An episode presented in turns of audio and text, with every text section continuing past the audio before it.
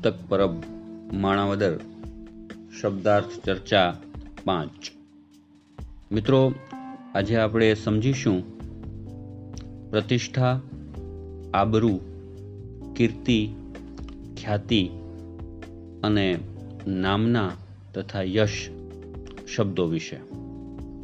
સૌપ્રથમ સમજીએ આબરૂ. આબરૂ એટલે મોં ઉપરનું તેજ, તેવો અર્થ ફારસીમાંથી આવે છે. માણસના મોં ઉપર તેજ ક્યારે હોય? સમાજમાં માથું ઊંચું રાખી તે ક્યારે ફરી શકે? જ્યારે તે પ્રામાણિક હોય, જ્યારે સમાજના નક્કી કરેલા નિયમો તે પાળતો હોય. એટલે આપણે આબરૂદાર એવો શબ્દ પ્રયોગ પણ કરીએ છીએ.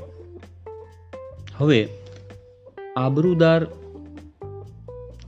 ને ક્યારે નામ ના મળે અથવા ક્યારે તે પ્રતિષ્ઠા કહેવાય તે સમજવા માટે આપણે બીજા શબ્દો જોઈએ.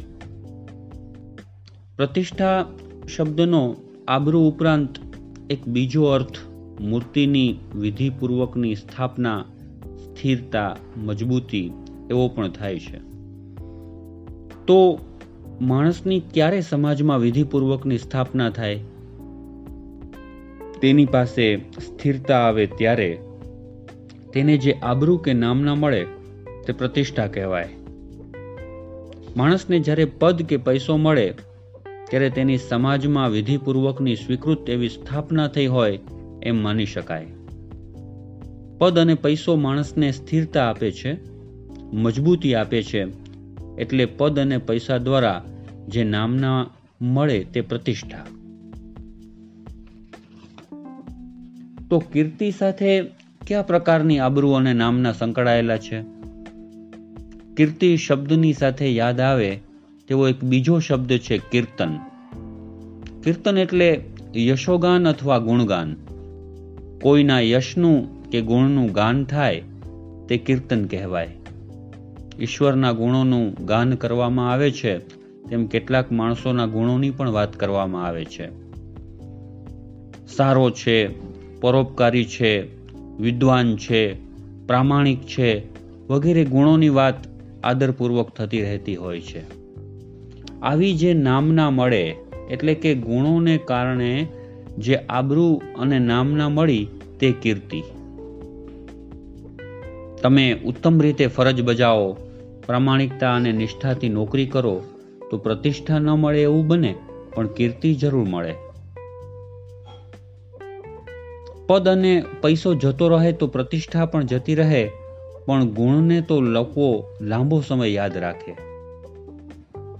આ જ કારણે રાજા પોતાના દેશમાં પૂજાય છે, કારણ કે પદને કારણે પ્રતિષ્ઠિત છે, પણ વિદ્વાન સર્વત્ર પૂજાય છે કારણ કે ગુણને કારણે કીર્તિમાન છે.